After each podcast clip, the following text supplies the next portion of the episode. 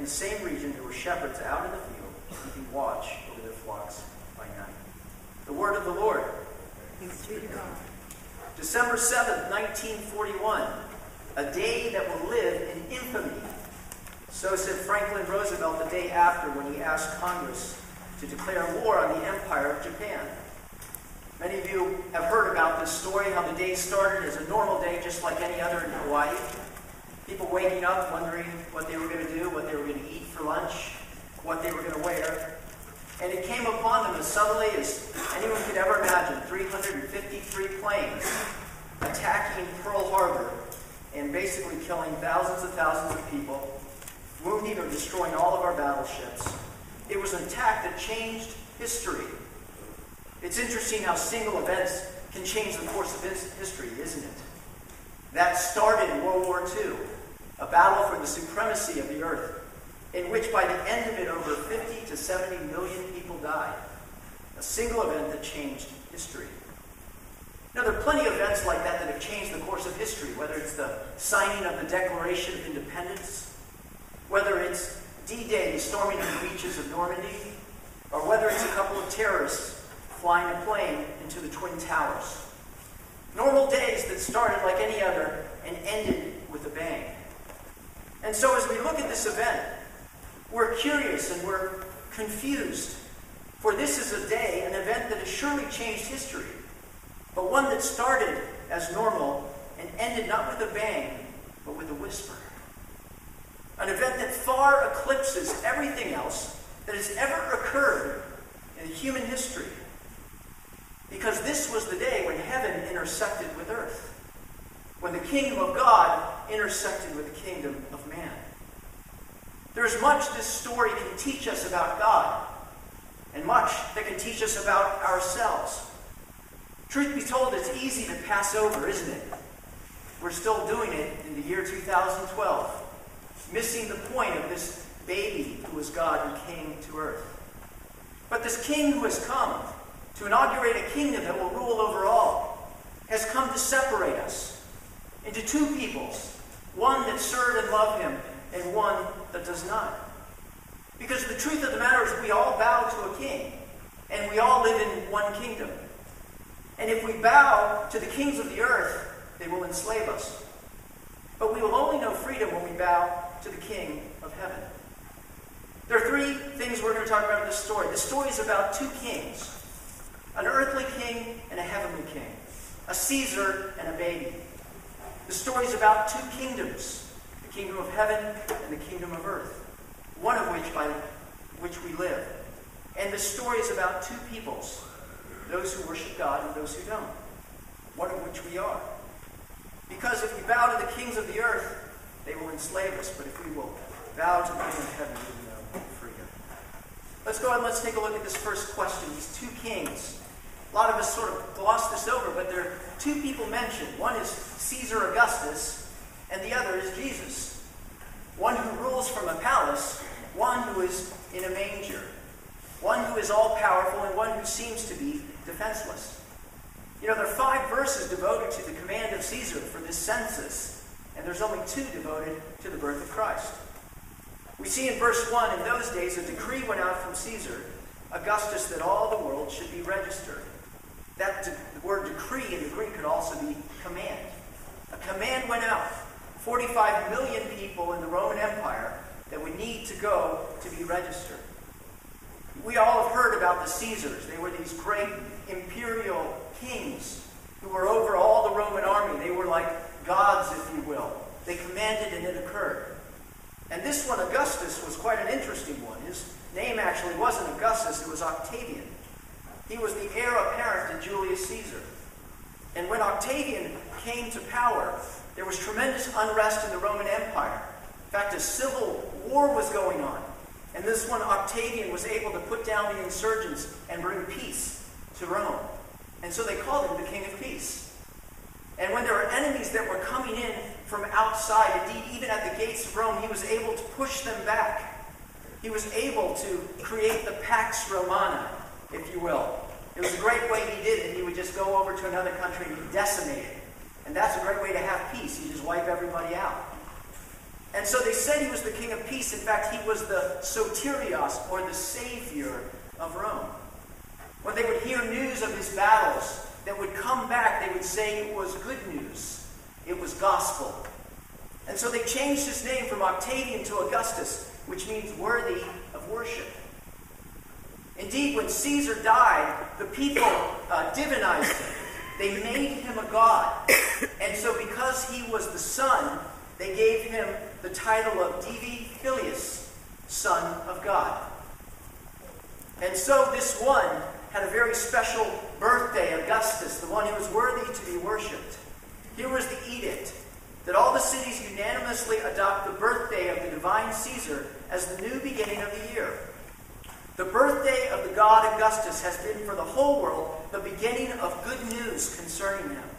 Therefore, let a new era begin from his birth.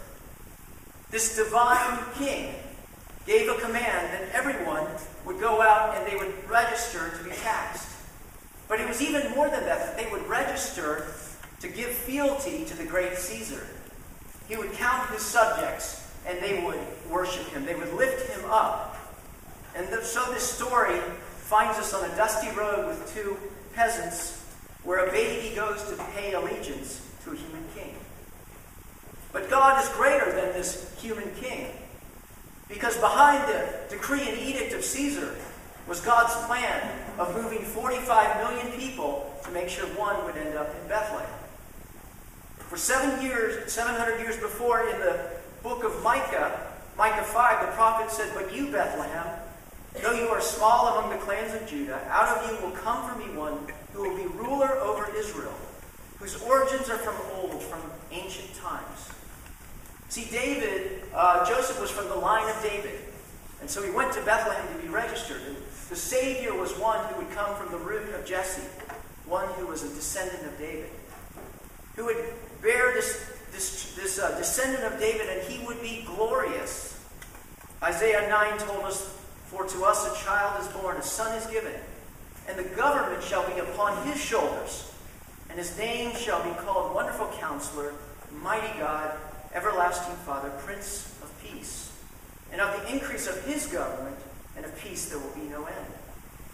But there's something strange as we look at this passage, for we don't see glory, do we? We don't see majesty, we see a simple baby in a manger. And yet we see Caesar's kingdom and we see all of its pomp and circumstance, and we wonder, what is going on here? See, we have to understand the difference between these two kings. See, one has attained the title of a king, but Jesus' very nature is that of a king. See, truth be told, Caesar Augustus' power was all based on image and appearance, as he had to elevate himself above the people, as he ruled by threats of intimidation and also reward and prestige for those who would bow down and worship him. He called himself God, but at the end of the day, he was just a man who had lived his life and died. Augustus was very similar to Oz behind the curtain, making himself to be great and powerful, and yet he was a simple man. But you see, Jesus is totally different. Because Jesus did not have to attain the position of the king. It is his very nature. He was and is the king. See, the reason that Jesus came as he was because he didn't need to impress anybody. He didn't need the approval of any man. He did not need to bring together factions to consolidate his power. He needed no army to carry out his edicts, for he was the Son of God. He needed no riches because he owned everything. See, Caesar had everything to prove, and Jesus had nothing. And so Jesus started his kingdom from the most humble of locations.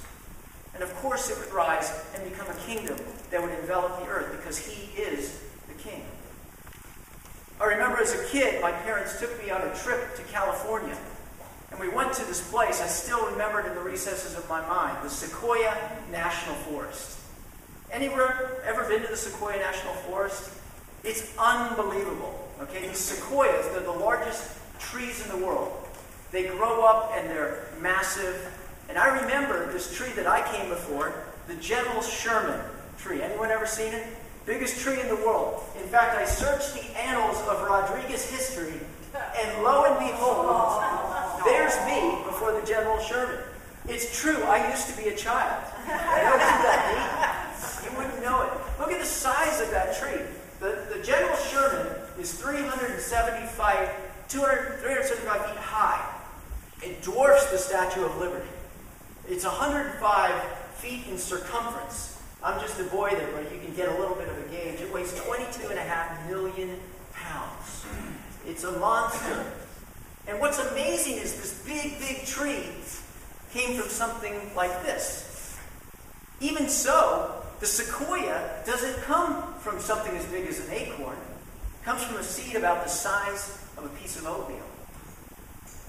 This little, little thing to grow up to be this giant tree.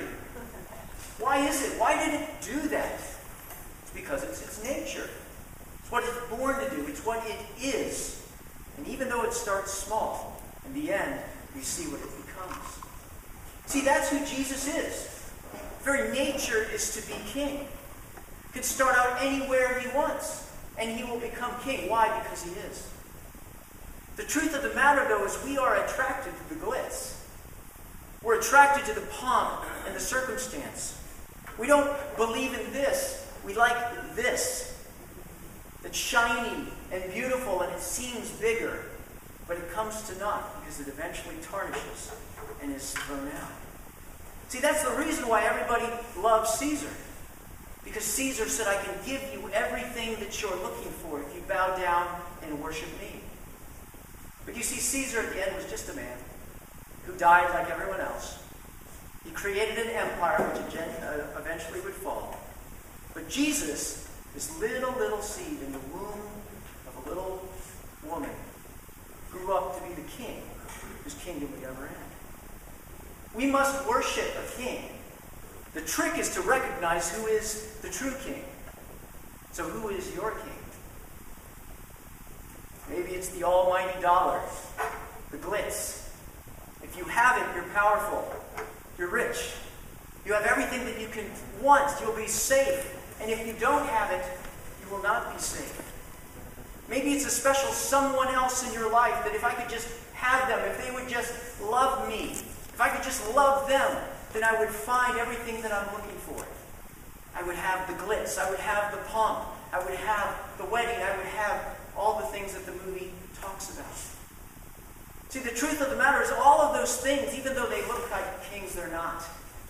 Not that they're necessarily bad, but they're not meant to be the king because it's not in their nature. There's only one king, and his nature is to be king. And this is the king who has the power over death itself. See, on this quiet little night, a seed was planted. It would grow to encompass the entire earth. For if we bow to the kings of the earth, they will enslave us. But we will only know freedom when we bow to this one, the sequoia, the king of heaven. Well, we've talked about two kings. I want to talk about two kingdoms. See, there's another reason that Jesus came this way. Not just because it was his nature and he could come any way he wanted. See, there was a reason why Jesus came as a poor nobody. No status, no title, no education. See, other kings, they elevate themselves, don't they? They have to rise above so they can look down and command. But this kingdom, this king came in a different way, didn't he? He came from below. Because this king did not come to rule from above, he came to rule from below.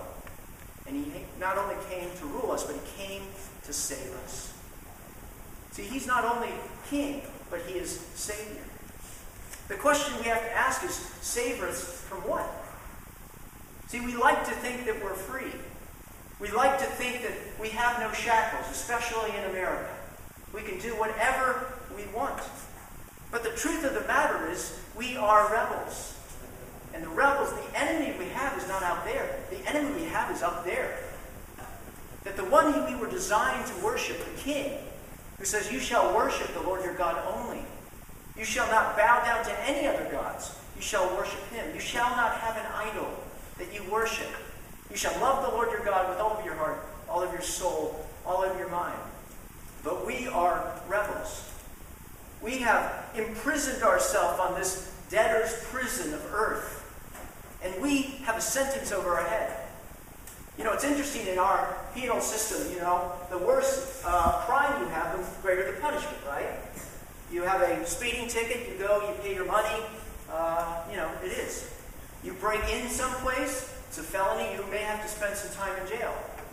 But the worst of the worst crimes have the worst of the worst punishments, doesn't it? The death penalty. Well, how do we know that we're under the death penalty? Because we're all going to die. See, that's the curse of a people that have rebelled against God. See, we have met the enemy, and it is ourselves. We not only need a king, we need a savior.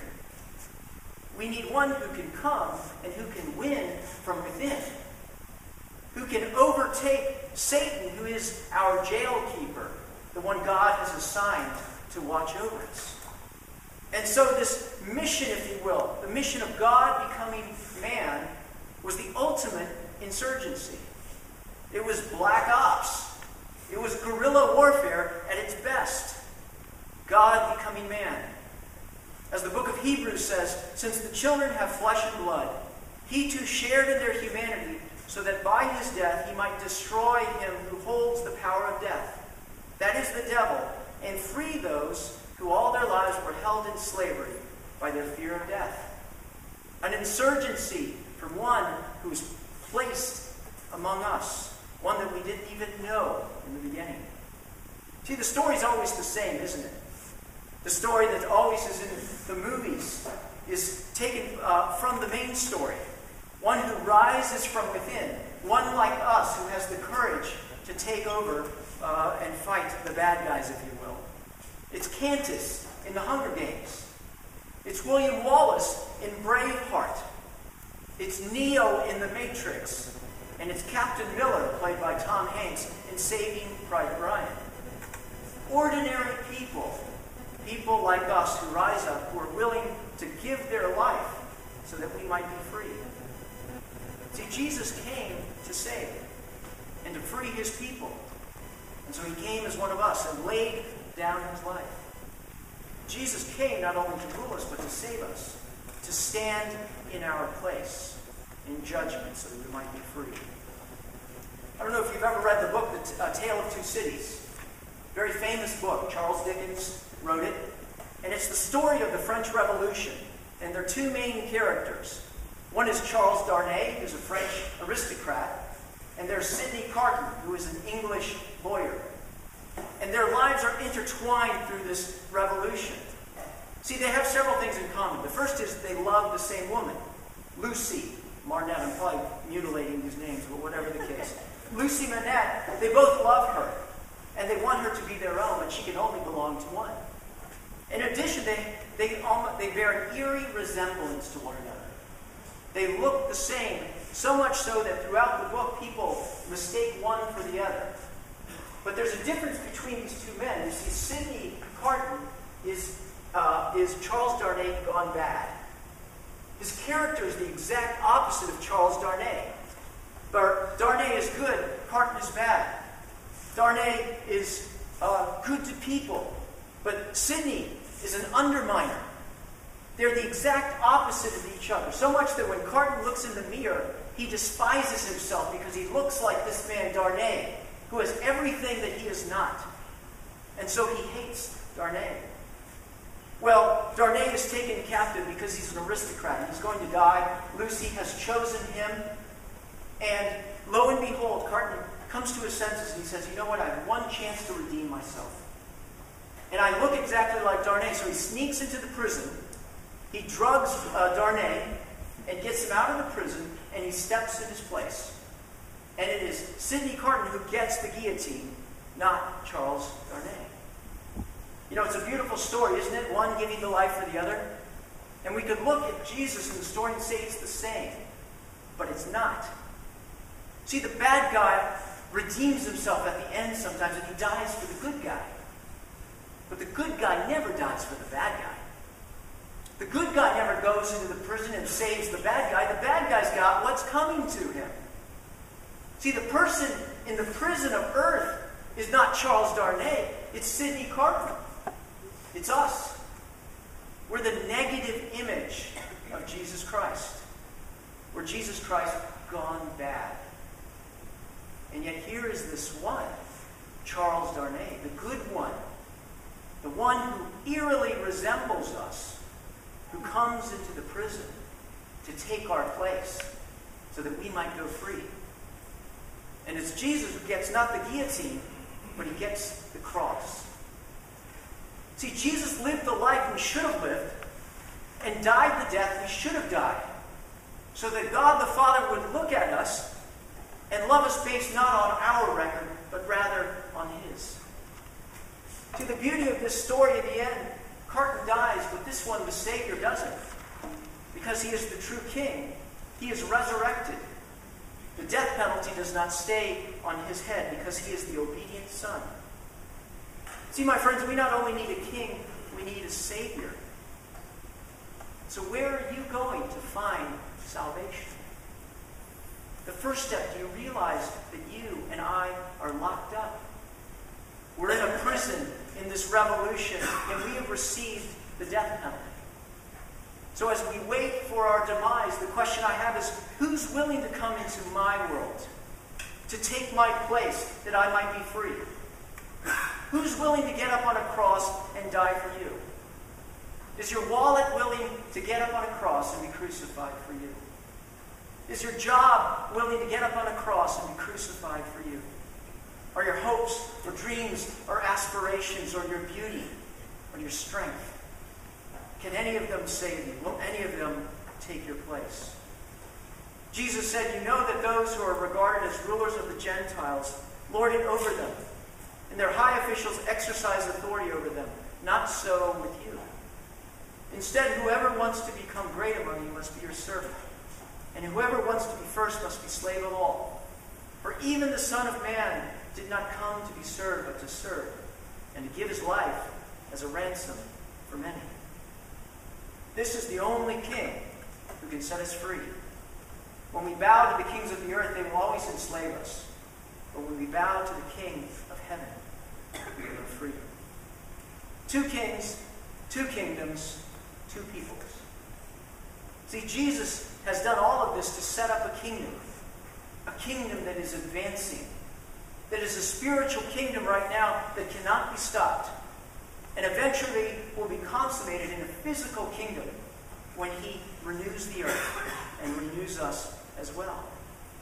And so, this one Jesus, this little baby, is the most dangerous of all people because he creates a dividing line between two those who worship him as king and those who don't. Those who worship the kings of the world and those who worship the kings of the king, of King of Kings. You can always tell a king, by the way, by his kingdom. If you look at the kingdom, you'll see the king. Because the influence of the king filters down to the kingdom. And so let's look at the kingdom of this world, the kingdom we too often serve. How is one saved? How is one great? It's very simple. You have to be qualified. You have to have power. You want to go to this specific college, you need to have the qualifications. If you want to go to this specific job, you need to have the right resume. If you want to be seen as popular, you must have all of the right accoutrements, the beauty, the money, the power, the intelligence. That's how somebody becomes someone in this world. But in the kingdom of Christ, everything is turned on its ear. It's an inversion. The kingdom of Christ, the only way that you get in is by acknowledging that you're spiritually bankrupt. The only way that you get in and are seen as great is someone that says, I don't have anything to give. Help me. In the kingdom of the world, we gravitate to the center of influence. Let's get to the center where we can be in the know and with the right sort of people. But in the kingdom of Christ, we gravitate to the edges of society, loving the lost, loving the weak, loving the helpless. In the kingdom of the world, The goal is to rule. In the kingdom of God, the goal is to serve. Kingdom of God isn't heartless. It spits you out. It chews you up. Once you lose your value, you're discarded on the trash heap. A great Caesar who has fallen from grace. But in the kingdom of God, Jesus loves us not because we have it all together, but in spite of the fact that we don't. See, we have to choose a king that we will serve. And whichever king we serve puts us in a specific kingdom. So where do you want to live? Where do you want to live? Do you want to keep on living in a place where your value is based on who you are, how much you have, what you do? Or do you want to find a kingdom where you can simply be yourself and be loved because Christ loves you? Where you can actually love people around you and actually serve them and not have to put your feet on their shoulders to get above them, but you can get below them and you can love them. See, that's the kingdom of Christ. It's the one that we're looking for. And even though we can't see it right now, it has come. And it's in the hearts of his people. It's in places like his church right here, where we can see the kingdom that is advancing. This kingdom that will ultimately take over the world. And these ideas and hopes that we have will become manifest. We have to make a choice, my friends. The true king has come in a seed form and is taking over the world. The true Savior has come, the one who stood in our place that we might be free. And the true kingdom has come that we might be liberated and not enslaved. If we bow to the kings of the earth, whatever they are, we will ultimately be enslaved. We will only know freedom when we bow to the King of heaven. By God's grace, let us do so. Let us pray. Lord, what a beautiful picture. A king who came as a baby, a peasant, who needs no approval ratings who needs no army, who needs no consolidation, for you are the King of kings, it is your nature. Lord, and you showed it by your resurrection, that your kingdom grows in the hearts of your people, that will be consummated ultimately when you renew the earth. Lord, we thank you that you were Charles Darnay, who came into prison where we were and freed us. Not because we were the good guys, but precisely because we were the bad guys. And we thank you that you've given us a new place to stand, a kingdom where we can acknowledge that we're spiritually bankrupt. And yet, you accept us, you hold us, and you say, Welcome, this place is for you. Lord, help us to live in that kingdom, to believe in the dream, and to stand firm even amidst the storm. We pray all of this Christ's name. Amen.